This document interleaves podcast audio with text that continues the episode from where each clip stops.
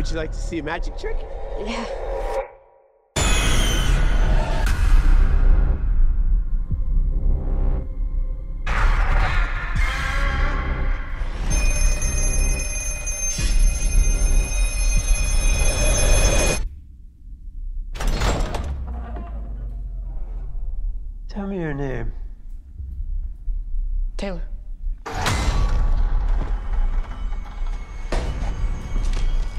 Was really starting to like you. Finney. I almost let you go.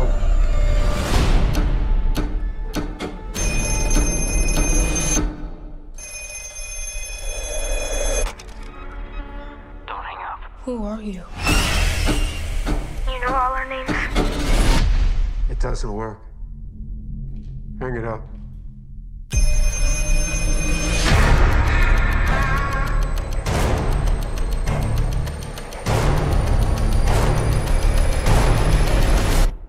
I made you some breakfast. What'd you put in that? Salt and pepper. Have you seen this boy? My brother, he was taken. By a man with black balloons.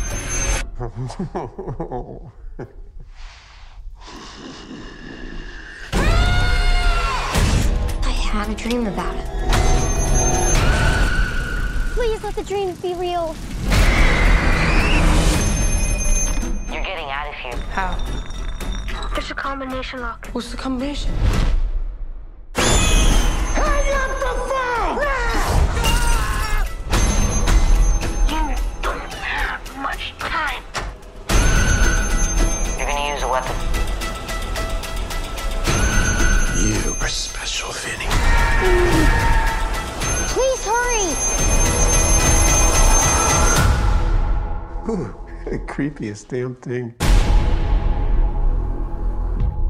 Welcome to the Strange Harbors podcast, a weekly discussion of film, television, and pop culture. My name is Jeff Zhang, and tonight I'm joined by. Derek? And once again, Amir is not with us this week. He is taking one more week off while he finishes his move. So we will be talking about the new horror movie, the hotly anticipated The Black Phone, directed by Scott Derrickson, written by Scott Derrickson and C. Robert Cargill. This movie premiered last year at 2021's Fantastic Fest. I did not get to see it. I didn't go to Fantastic Fest, but there was a lot of buzz around it, and it seems like everyone loved this movie. Uh, there's a lot of hype around it, and I gotta say, this is the movie where I went into it, and I feel like this is as far as I've ever been from the public consensus on anything. Oh, wow. Okay. All right. That's interesting. So this movie is based on a short story by Joe Hill, who is Stephen King's son.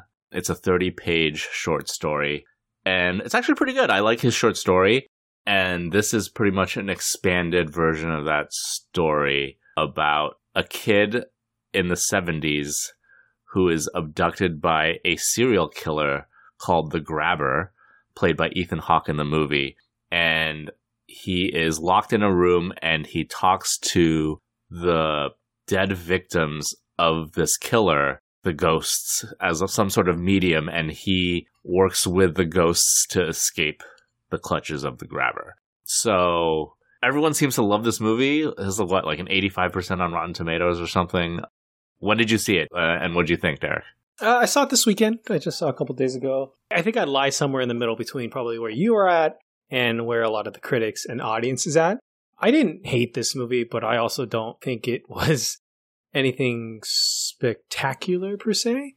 Uh, I thought it was just fine. I had a fun time, but at the same time, I don't know. Maybe it wasn't enough of a thriller, but also not enough of anything in a way. Like that's so rude to say it like that, but I just couldn't understand exactly what this movie was trying to be. It's kind of weird to say that it has like tones of coming of age, right? Like of growth of this little boy trying to find himself, but at the same time, it's about this dude who's fucking creepy and like grabs kids, right? It's about a kid trying to escape. And you know, on paper, it sounds good, or at least from the trailers, I was kind of excited. And I also heard the buzz coming out of the circuit for different kind of fests and everything. But Yeah, ultimately, like I don't know if it's just that I don't know Scott Derrickson as a director that well. Like I only really know this and I guess Doctor Strange. Like I don't know his horror stuff. And even then, like I like Doctor Strange, but I don't love it. I think maybe this is similar. I like this is okay, but I, I really don't love this movie. Yeah, I thought this was pretty bad. Sorry. Okay. And I come from this as a big fan of Scott Derrickson, actually. I like his work a lot. I'm actually a pretty big fan of Doctor Strange. I think it's one of the stronger MCU movies of the last Mhm. decade. I think that was 2016. And I also really like his other horror movies. I mean, he's pretty hit or miss. He's got some things that I'm not crazy about. Um, I think The Day the Earth Stood Still is pretty weak. He didn't direct Sinister 2, but Sinister 2 was pretty bad. He wrote the script for that. I'm a huge fan of the first Sinister. Mhm. And I also really like The Exorcism of Emily Rose, which I think was pretty great, which is like an exorcism movie, but also like a legal procedural that I really, really liked.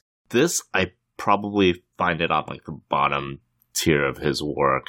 Like you said, there's a lot of threads going through it, but none of them really amount to anything. I think there's like three separate things going on in this movie where it's like this domestic coming of age where the main character, the main kid, Finney, and his sister Gwen, they're like in this abusive household with a single dad played by Jeremy Davies. I always like seeing Jeremy Davies because I have a soft spot for him because of Lost. Yeah. Uh, having said that, I do too. Like I love him in Lost, but he does not work for me in this movie. he's just fine in this, whatever.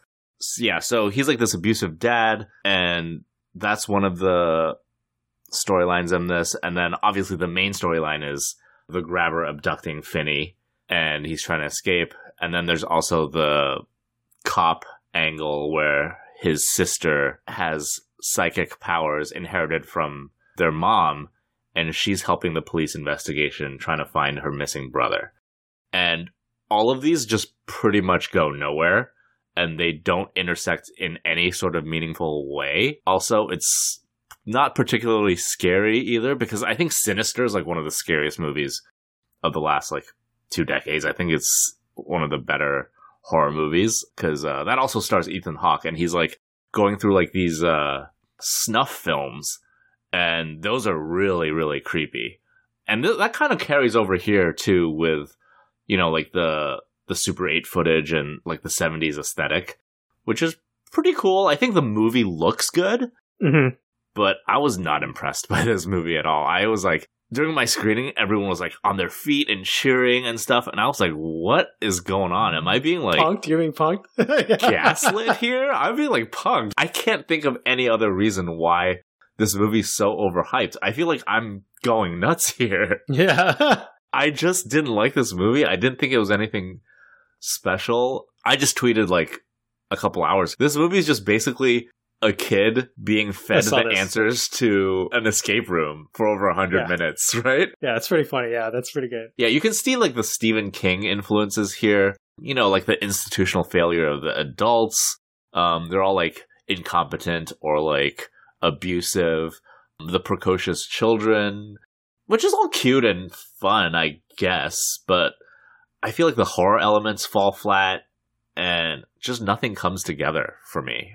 I was gonna say, like, it's funny that you say that he's being fed the answers to like an escape room, but they help him escape, but they're not the direct way he escapes, right? Okay, so we're probably gonna get into spoilers now. I, mean, I think we've said our piece about generally Right. what we thought about this movie, but like, there's a moment where there's one window he tries to climb it and he can't get out of it, but then later that piece of window that he like pulls off, right, the grate is used later, right? There's like a clue. I loosened up this wire in the wall and like Uh huh. well, like he uses it to help him climb up, but then he also uses it again later. Like if I were to give it some praise, it is a little clever that I didn't see that coming where like his failures still amounted to some sort of success at the end, right? I thought they were just failures in the moment and like he was just going to figure out another way to get out, but then like all of those pieces at least still added up in the end and you know, Did they that he? I feel like kind of, I guess. he tries to take a hole to get out, but he doesn't actually get out. But he uses the hole to trap the grabber, right? Like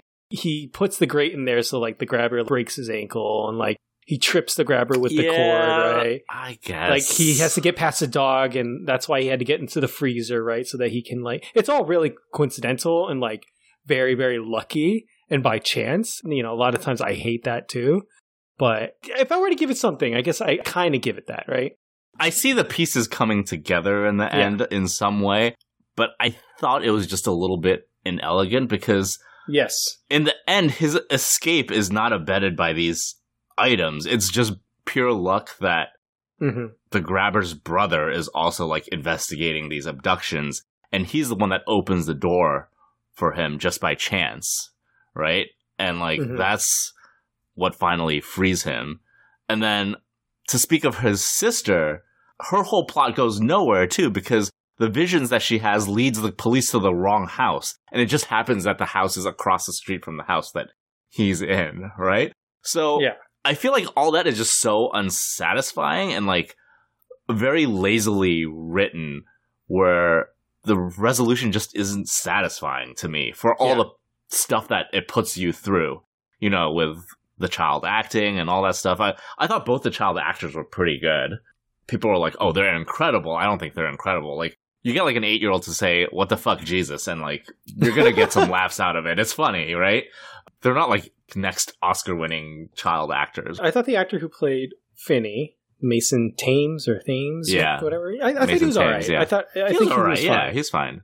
the actress who plays the sister, I have a little bit more like issue with. I, I thought she uh-huh. was not that great. And I thought a lot of the boys that played the other victims, especially his best friend, the tough kid that like defends him at the Uh-huh, beginning, Yeah, yeah, yeah.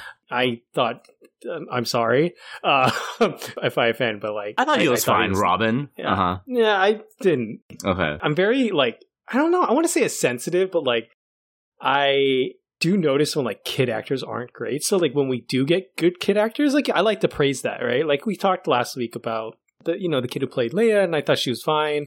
I think the kid actors in the It movies are generally pretty good.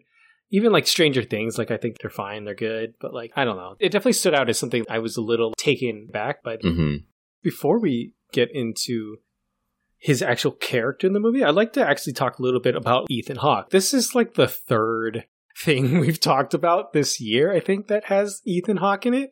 So I think, you know, he's having a pretty good year, right? We've talked about The Northman, we talked about Moon Knight, and now we're talking about hmm The Black Phone. I mean, I can't remember. We haven't really talked actually about Ethan Hawke, right? Like, where is he in the range of like actors for you? I think Ethan Hawke's like the goat. He's so good. All right, nice. Yeah, I really, really like Ethan Hawke. That being said, I feel like this role was just whatever for him. Hmm Everyone's like, "Oh wow, the Grabber, all-time incredible horror villain." Uh, not really. First of all, terrible name, the Grabber. I guess it's a little campy. We'll get into this later. I like Ethan Hawke a lot. Yeah. I love him in uh, Boyhood. First Reformed is really Mhm. good. The Before trilogy is incredible. Yeah, I mean, I, I think his stuff with Linklater is great. Like, Yeah, one of my all the Linklater trilogies stuff, of all time is the Before stuff. I've spoken about before. Those are some of my all-time favorite movies. So I love Ethan Hawke, and I'm always excited to see him in things. Mhm. And like, this is kind of a role we don't always get to see him in, right? This creepy, almost like villain of the story. Yeah. Even though the last two things we actually talked about, in Moon Knight and Northman, he isn't like the best character, right? He, he isn't technically Yeah. the hero. I mean, his stories. role in The Northman's pretty small, but I will say that, I mean, at least for me, he was the best thing about this movie. I agree with you. I don't think this is like an all time, like, creepy performance, you know, up against like the Mike Myers or the Jason Voorhees of the world, right? But like, Mhm. I did think he was the best thing in this movie. I liked his mannerisms. I liked even the way he just creepily slouched in a chair with his shirt half exposed, right? I mean, there is this kind of gravitas I think he brings to this character that I enjoy. I think without him, this would have been a nothing role. Yeah. Um, Mhm. I think he brings a lot to it, and even then, the character is so thin. hmm I mean, he's kind of like a bumbling guy. He's just not very scary. I think the masks are cool because he's got Yeah. like different masks to like match his facial expressions and stuff. But like, I don't understand his like modus operandi or like his not like motivations because I, I feel like serial killers don't really need motivations, but like, like what's his deal, right? Like, Yeah. he kidnaps these kids, he puts them in the room, and he feeds them and he makes sure they're like alive, and then he like leaves the door open so they can make some sort of feeble attempt to escape and then he kills them while they escape. Is that what it is? Like, it's a pretty weak gimmick, I feel. It's not compelling, it's not creepy, it's not scary. It's pretty underwhelming when you think about it. My issue with this character is that I think they try to keep him really like what's the right word? The amount of information we have about him is very discreet, but then the information that we get is like way too specific and way too like in a word like interesting where you want to find out more, but then they don't give you enough of it, right? Yeah, he's like a failed magician or whatever, right? And like, oh, that's kind of interesting. He like has a line in the beginning of the movie where he says something like, "Oh, I've been down here before." Like Mhm. it's almost like he was a kid that was tortured in some way, right? Or like left alone in some kind of is of that what he like- means? I don't know. Yeah, I don't know, right? It's like information to try to fill up who this character is, but it's like not enough where it just becomes absolutely confusing. Yeah. To the point where there's a moment right at the end of this movie, right, where the Finn character removes his mask and he like freaks the fuck out. Yeah, and yeah. you're like, I get it, I get it, right? Like that's his face, right? Like we've seen this trope, like that's his face, and like he doesn't want to have the mask removed, but like, where the fuck did this come from? Another like circumstantial, like by happens, Finn did the right thing by removing his mask, but like, I have Yeah. no idea why he cares that his face is exposed.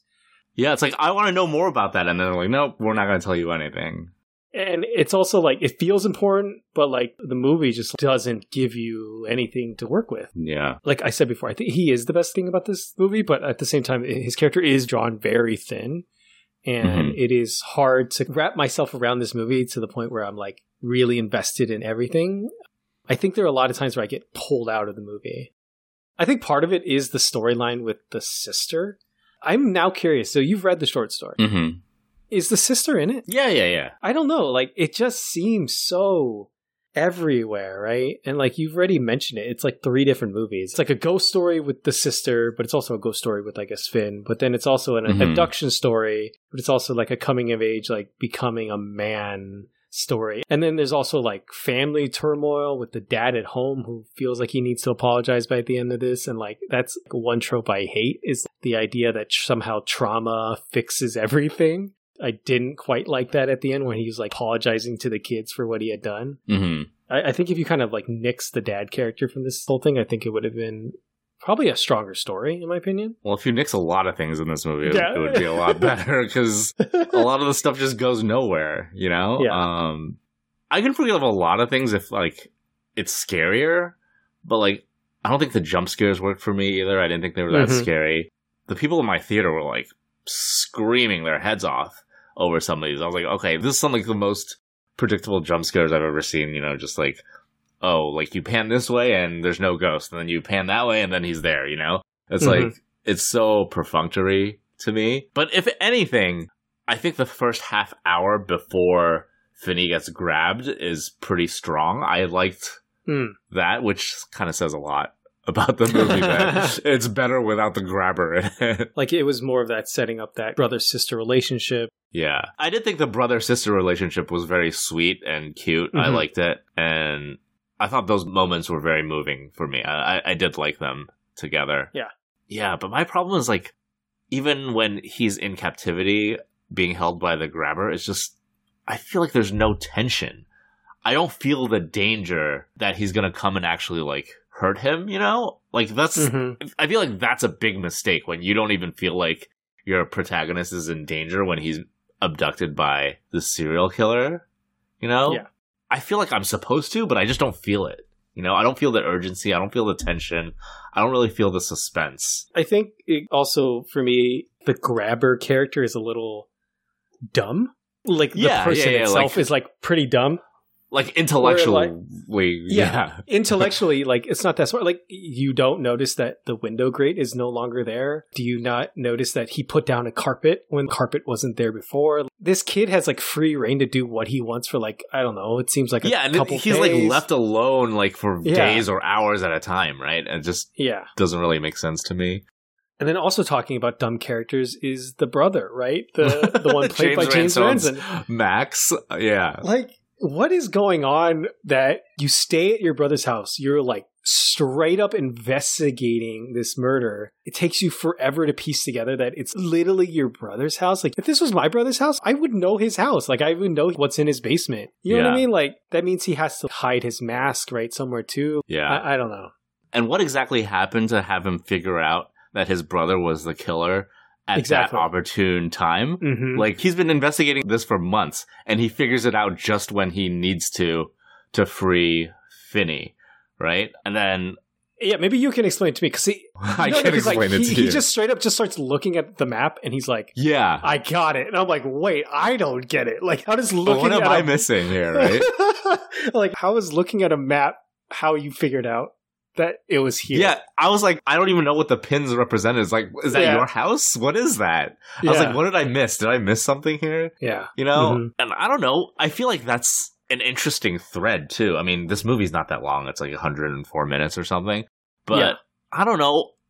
You could nix like one of the other side stories and like give Max some more time because like it's interesting to have the killer and then his brother is the one investigating these murders and like figuring out in the end that it's his brother who's the murderer, right? Yeah. Um, I think that's interesting. I thought that was cool. When they first revealed that, I was like, oh, neat. And then they literally did nothing with it except have him get killed and figure out all these steps that they skipped, you know? Like, Yeah. I was like, what's going on, you know? I think early on, the story tries to plant seeds that somebody else is there, right? Because, like, he does say something about, like, oh, I was going to bring you a soda, but I can't do that right now, right? Like, I have issues that I Yeah, have to yeah, deal with upstairs. And, like, then you realize, oh, that was probably the brother, right? I think I would have loved to seen that, like him have to play this game of like cat and mouse and like try to like find the right opportunities to come down and see the kid, right? Or find the right opportunities to play the game when his brother's not there. You know what I mean? Like I think that would have been a little bit more interesting, like you said, if we got a little bit more dynamic between the Max and Grabber character. Mm-hmm. I will say that I agree with you, and you brought this up already, and I wanted to come back to this. Is like the reveal, right? The big quote twist reveal that we are supposed to get at the end, where like the police end up in like this empty house, right? And they go downstairs, and it's like a different basement, and I'm like, like that doesn't really work for me. And all that really did was actually made me think of. Do you remember the twist in Saw Two? Oh, shit. I don't fucking remember the twist in Saw 2. So the twist in Saw 2 is that so Donnie Wahlberg is like investigating and trying to like find his kid, right? Because his kid gets Yeah, abducted yeah, by, yeah, right, by right, the uh the jigsaw puzzle person. It's very much the same thing where like he does find where Jigsaw is hiding his kid and he like he goes down there and it's like completely empty. It's like it's familiar, but it's not, right? Mhm. And he like gets down there and then we find out that the events of like the movie that we've been watching took place like Oh, it took place at a different time. yeah, like 12 period. hours yeah, ago, yeah, yeah, 12 and, like, hours that ago, was, right, right. that was pretty inventive and pretty like kind of like a really great Mhm. twist. Like for this one to just be like, oh, it's just a different house across the street was just like such a dud and like s- fell really flat to me. Yeah, that also goes to how dumb the grabber is, right? Like your kill house is right next to your real house. Yeah. Like, come on, man, buy a property like one county over or something, you know? And and that also goes to like show how inept the law enforcement in this movie is too. I mean, like you're so bad at your jobs that you're taking fucking hints from a psychic eight year old or something, you know? Yeah. hmm Which I thought was silly. I think uh, a lot of Stephen King's have like incompetent adults and like just neglectful and stupid grown ups. hmm But this I thought like took the cake. I don't know, man. Like I was expecting a lot more out of this movie just because I like Sinister a lot. hmm I think Bughuul is such a cool villain in that movie. You should watch it. It's really scary. I, I actually Okay. really like the movie. Um, there's just something really unsettling about like watching these home movies that are like snuff films where all these children die. That has way more of a harder edge than this movie. hmm I don't know, man. This was pretty weak for me. Yeah. I thought the phone calls were pretty weak too. They didn't really add like the suspense or tension or or even like the scares that I wanted it to. Um, and that's like the main device of the movie. I mean, for fuck's sake, it's called the black phone, right? Yeah. I thought like all the phone calls kind of robbed the movie of its momentum and its energy, especially when you take into account what the clues amount to. You Mhm. know? Yeah, I mean, it's also kind of weird to me that I think the movie really sets up that the sister is the one with the psychic abilities, right? She has the dreams and stuff. But like, th- is this also implying then that he has some kind of abilities, right? I mean, I guess because he's talking Right? to all the dead kids in the in the room through Mhm. the black phone, right? It just didn't make sense for her to lead them to the wrong house, right? Like, if you want to have these psychic powers like mean something in the movie, then have the psychic powers be meaningful in the movie, right? Like, I don't know why they did that. to play devil's advocate a little bit, I guess there's the side that like Finney is the one talking to the dead kids so that he could defeat the grabber. Like Yeah. I guess to play devil's advocate, like maybe it was never her job to find Finney. Her job was to find The where dead the bodies kids. were, right? Okay. Because if Right, right, right. if Finney kills the grabber and the grabber killed his brother, like I mean, I guess there would probably be some records like, oh, he owned a house across the street. They probably maybe if it would eventually found it. But like I guess, you know, the idea is that in a sense, like their stories don't even collide in a way. Uh, which is like another issue, I guess. I think the movie leads you the whole time to think that the sister is helping to find the brother, but surprise, no. I guess her job is to find the dead bodies of the kids. That doesn't make any sense either, because why would the grabber do that? Like, you have your own house and your killing field. Why would you bury the bodies in your own house and not the killing field, right? It's right across the street. You might as well put the bodies where you killed them, right? Yeah. Don't shit where you eat, right? I don't understand, like, where that rationale comes from either. That doesn't make any sense. I don't know. There's just so many things that don't really work for me in this in this movie. And again, I think I would forgive a lot more if it was scarier, and it just wasn't. At least Ethan Hawke got paid. Yeah, the grabber, like I said, pretty cool design, and I do think that Ethan Hawke gives you know whatever he's giving, it's like 110 percent of him, right? Like, and I do Yeah. think that it's, I still think it's a good performance. I think the character's written really thin, and I think the whole story is kind Mhm. of written really thin. But ultimately, like, I, I don't hate as much as you, but I, I definitely don't love love this movie. Yeah, I think I was just shocked by like how much people were saying they loved it, and then I was like, Mhm. I was going in like excited for it, and then I was like watching it. I'm slowly deflating through the whole movie, and then by the end, I was like, "Oh, what are you guys talking about?" You know, I mean, like Okay, now, now I'm curious. Was there a moment, like, was there a tipping point? Do you remember? I just remember keep waiting for something like scary or cool to happen, and like it just Mhm. never did. And by the end, I was like, "That's it," you know. I don't know, man. Like, like what you want to like is just I couldn't understand the the hype for this one. Yeah, that's fair. I'm forgiving with horror movies too. Like, I love shit like *Malignant*. You know, Whoa, hey, whoa.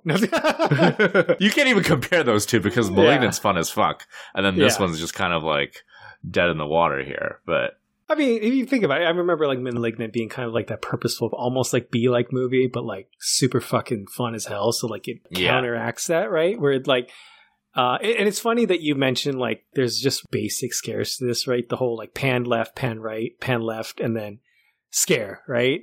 And what we praised about *Malignant* is that it recognizes that trope and then like plays on that, right? Where yeah, there was plenty of moments where like pan left, pan right, pan left, and then you pan right again, and then there was nothing there, right? Because you expected a scare. Versus Mhm. this leans into some of those tropes, and like, like you said, you you definitely see those scares coming.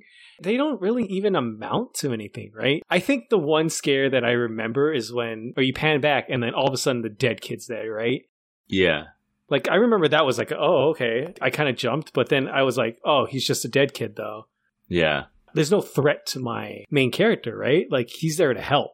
He's just Yeah, there yeah. to look scary, but he's actually not scary at all. Yeah. The Ethan Hawke character actually doesn't really get to do anything scary, right? Yeah. He falls asleep in a chair. Yeah, right. Falls asleep in a chair. He acts his brother, you know, in the head, but like Yeah, yeah, yeah. it's not really like scary or threatening. I think we're supposed to be like scared by the potential of him because we see what he did to the other kids, right? But you don't even see. You just see like yeah, the end see it, results right? or whatever. Yeah. And like I feel like there was a good opportunity for like a cool Sixth Sense type of scare where, you know, you remember in the Sixth Sense where Cole like finds that kid's ghost and he's like, Shh, I know where my dad keeps his gun. He looks normal, and then he turns around, it's like a huge gaping hole in the back of his head, you know? I thought there was gonna be mhm. something like that. That was fucking cool as hell. And Yeah. perfect opportunity to like great artist copy. You know, like if they did something like that, I'd be like, oh shit, that's cool. Like a Sixth Sense homage or pastiche or whatever. And I would I would have been really Yeah. like hyped on that. But like that didn't happen either. And like you don't even see a lot of these dead kids. Yeah, like if the reveal of the dead kids like revealed the different ways he like killed them in like clever ways or like in really like grotesque, creepy ways, like that's what would probably like pique my interest a little bit more or like make me a little bit more excited about this movie. But you're right. They look like kids in like zombie makeup, right? Like it wasn't Yeah, yeah. And then like why was that one kid like exorcism floating or whatever? I'm sure Yeah, that has nothing to do with like or like what the fuck was that? You know, like they're just mashing imagery together and none of it is Mhm. even that scary. You know? Um now that I'm thinking about it, I'm so disappointed with this movie. Well, he also has like a dog, right? Like, what if one of the kids was like completely mutilated and you realize, like, By the dog, yeah, you By the know, like dog or get some something, like right? Like- nice yeah, gnarly makeup, you know? yeah. I, I think I'm on board with that if, if that happened, right? I would have been a little bit more on board with this movie. Yeah, like show me dead kids, come on. So you know? dead kids mutilated. I mean, that's what I thought I was signing up for, you know? Yeah. Like, I don't know. I just feel like this movie just evaporates from your consciousness as soon as you leave the theater. Like, I'm struggling to try and remember, like, details from the movie just because the movie's so slack. There's, like, again, I'm saying, like, there's just, the tension isn't there for me when I'm Mhm. watching this thing. but also, there's just not memorable moments, really. I mean, the Yeah. only thing I'm probably going to remember is like the mask, you know? Like, it's been so yeah, the mask like, is cool. The, but I was going to say, that's partly because it's also been in so much of the advertisement. And like, yeah, yeah. that's what I thought I was like gonna get like these this really really cool iconic character and like maybe that is for some people but like for me I was just like eh, he's he's okay he's just okay I do think the mask is cool though yeah, the mask is cool. And, Yeah. and Ethan Hawke does what he can yeah with the material he's given. It's always nice to see him. I'm I'm just a big fan of Ethan Hawke. So. Yeah. I think the theater communal experience is always pretty good. Like when you go and like people are like hyped up and they're yelling and screaming and like that usually gets you like in the mood with the audience. But this time around, I'm just looking around like, what the fuck are you guys talking about? Why are you guys reacting this way? But that's like the first time that's ever happened to me before, you know? Like, even when I like go into some movie that's an easy to please horror movie like The Conjuring or something, even I can get swept up in like people being scared of its nonstop jump scares. Here, I was just like, I'm confused as to what you guys are scared of, you know?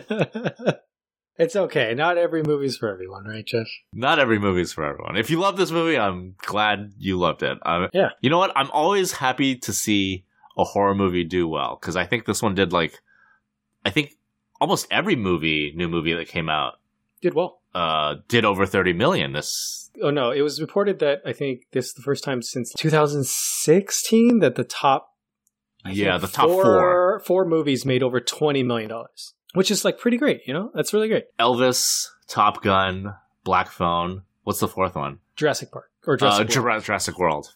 And hey, that's great, right? And I'm happy for Elvis too, because like you know, a lot of people were projecting that Top Gun would somehow take the top seed in its like fifth week, which would have been another. I thought it was going story. to. Yeah. Yeah, it would have been another crazy story, but but hey, Elvis overperformed a little bit more than it should have, and I think there's something for everyone in the theaters right now, right? There's good action, Yeah, there's a music sure. biopic, there's a horror movie, and there's Jurassic World. Um, so you would probably not recommend this, right? Or can you still recommend this? I don't know. Maybe I'm just missing something because everyone Uh-huh. seems to love this movie, but us, I guess. Look, if you want to sign up for like Ethan Hawke being creepy as f, and like yeah. sure, yeah, I think you can uh, get some enjoyment out of it. But um, Yeah. I mean, if you're looking for straight horror, that's this is not it, right? Even like thriller, it's not as much as I would want it to be. You know what I mean? Like it, I think it's trying to balance too much, and it's like not enough of one thing. Yeah. I mean, I think this is strictly uh, YMMV. You know, your mileage may vary. Yeah. I watch a ton of horror movies, so like I don't scare very easily at all. I'm Mhm. like completely desensitized to things like horror movies, but like that doesn't mean that I can't appreciate the scares.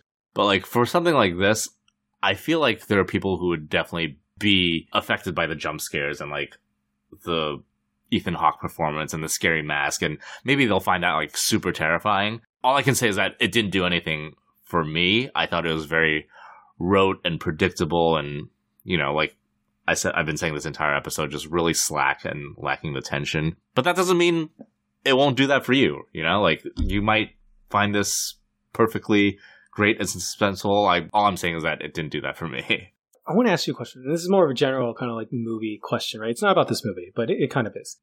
I mean, this is kind of like the first full year we're like back in theaters, right? Um, last Yeah. year we kind of came back like midway, and like this is like the first full year. Like we've had this conversation a couple times this year already, where movies have been maybe like overhyped, oversold, or in a sense like just there's so much excitement about them and then people kind of reacting in a way that's saying like hey maybe it's not as good as everyone said. Like it's good but maybe it's not as good. Like i'm thinking of you know like everything everywhere. Like i know some people you know i love that movie but i know there's like you know a handful of people like hey it's not as good as you think right uh top gun right i think like people think like top gun's like the best thing out right now and and maybe it is right and then like we've heard a lot of praise about this movie right like being like this great iconic character and great movie. Do you think this is like a, a reaction to just movies being back? Are people just excited to have movies in the theater again? I think that has something to do with it. And Mhm. also, I don't think it's like the coronavirus thing where like, you know, it's being back in theaters. I think it's more like the stranglehold of IP and like franchises dominating the cinematic landscape where anytime you get something original that's like even halfway good, people are like, "Oh wow, this is so fucking incredible." Okay. every time you have like a non-Marvel movie that does well, like I think people overhype it maybe a little bit just because they're so starved for that kind of storytelling Yeah. where it's not part of setting up something down the road and like not part of a giant IP conglomerate. Yeah, Top Gun Maverick, this what else has done well? Everything everywhere you know, like the Lost City, that Sandra Bullock, Channing Tatum rom com. Mm-hmm. It's just types of stories that we haven't seen in such a long time, you know, like original storytelling that stands by itself. And I think that counts for a lot. And is it overhyped? Maybe, but like they're contrarians all the Every- time. Yeah. Mm-hmm. Even before COVID. And like the Twitter echo chamber is just like that's not real life. I feel like all the contrarian takes are so amplified on Twitter. Like if you go out and ask the regular populace, they're not going to be like, "Oh, everything everywhere all at once is overrated," and like Top Gun isn't as good as you thought it was, or whatever. You know, like most people think those movies are, are pretty with awesome. the consensus yeah. on Mhm. that. Yeah, Yeah. yeah, I agree. Yeah, I was gonna say. I mean, like, I don't think anyone saw Top Gun coming, right? You Yeah. know, you, you kind of saw it. Like, it would do well. It was gonna be. I think a lot of people were excited about it. I mean, it's poised to be the number one movie of the year, domestic box office wise. It's Tom Cruise's first billion dollar movie. That's so crazy It's to me. Actually, yeah. I thought like Tom Cruise would have at least another billion dollar grosser, but I guess not. Yeah. Right? I don't think any of the Mission Impossibles broke a billion. Yeah, I'm surprised by that. Yeah, I think I saw a headline recently. It made me like do Picard facepalm motion. You know what I mean? That meme where someone's like, "Are you ready for the Top Gun verse?" And I'm like, "Shit, is that what we're gonna get now? Right with this like billion dollar? yeah, turning it into Ugh. a franchise. I don't know, man. But at least it's born from an original story or an original sequel, at Yeah. least, you know, like 40 years later. I just want a Bob story. I know. yeah, a Bob story, Bob spinoff. I do think that movies for adults are still a long way off of being successful. I want to see a world where, like, you know, something like Crimes of the Future does well, you know, or Mhm. like, what else have we covered that's uh, uh, more adult oriented? Like The Northman, or last year's, like, The Last Duel, Spencer. I want to see those movies do well again, you know, and we haven't really seen that in a long, long time Yeah, and I think that just goes with like the audience being away from the theaters for so long. It's just when they go to the movies, they want a sure thing. yeah, that's fair. But that kind of sucks because I don't know. Part of the excitement of going to the movies is like taking a risk and seeing something you don't know anything about Yeah, and like opening your mind a little bit. And I don't know. That kind of sucks. I'm really afraid we're just not going to get that anymore, right? Not going to get that anymore. Yeah, I'm super afraid of that too. Yeah, we're living in a world now where you know people want to go to movies and see the big blockbusters, right? Right, right, Comic right. book movies, the the properties that we know, and like those kind of things are like now relegated to more like Netflix or just streaming releases, right? You know, I put them in quotes where like Yeah. At one point, maybe in the, the 2000s and the 90s, they would have all been released in a theater. But now, because of the, the advent of streaming, like it's easy to create that divide, right? Between we will maybe not put as much effort into this or not have a big enough budget to warrant like a theater release, but hey, it's good enough for streaming, right? Yeah, and I may not like this movie that much, but I'm rooting for it because, you know, it's, it's like original storytelling. I mean, it's based off a short story, Yeah. but like still, it's like a mid budget horror movie, and I'm always rooting for those, Yeah. you know? I just wish this one was better. All right. Well, I think that is all. I mean, we've kind of given our thoughts. Jeff, where can people find more of your work? You can find more of my work on strangeharbors.com, and you can also find me on Twitter and Instagram as Strange Harbors. What about you? Uh, you can find me at the world's okayest photos and Screen Agents Guild uh, on Instagram, and you probably could find Amir. Like maybe he's on a plane right now. Maybe he's driving. Or maybe the grabber Oh, no, got I was him. gonna say maybe he's driving a black van right now. Um, oh, he's a grabber. Uh-oh. Uh, if you like this podcast, the easiest way to support our podcast is to subscribe wherever you get your podcasts, whether it be Apple Podcasts, Spotify, Stitcher, or any of the other popular podcast apps. If you're listening to us on Apple Podcasts or Spotify, please do us a favor and give us a great rating. It really helps to get our podcast out to more people. Yeah, if you have any questions, comments, suggestions on the black phone, feel free to shoot us an email at jeff at strangeharbors.com. We like getting listener mail, and sometimes we read it on the pod. Be nice to us about this movie, even though we didn't like it. okay. You guys can like it all you want. It's fine. Yeah, if you have anything to say, just shoot us a line, and we'd love to talk to you guys about the movie. And we will see you guys next week. See you guys then.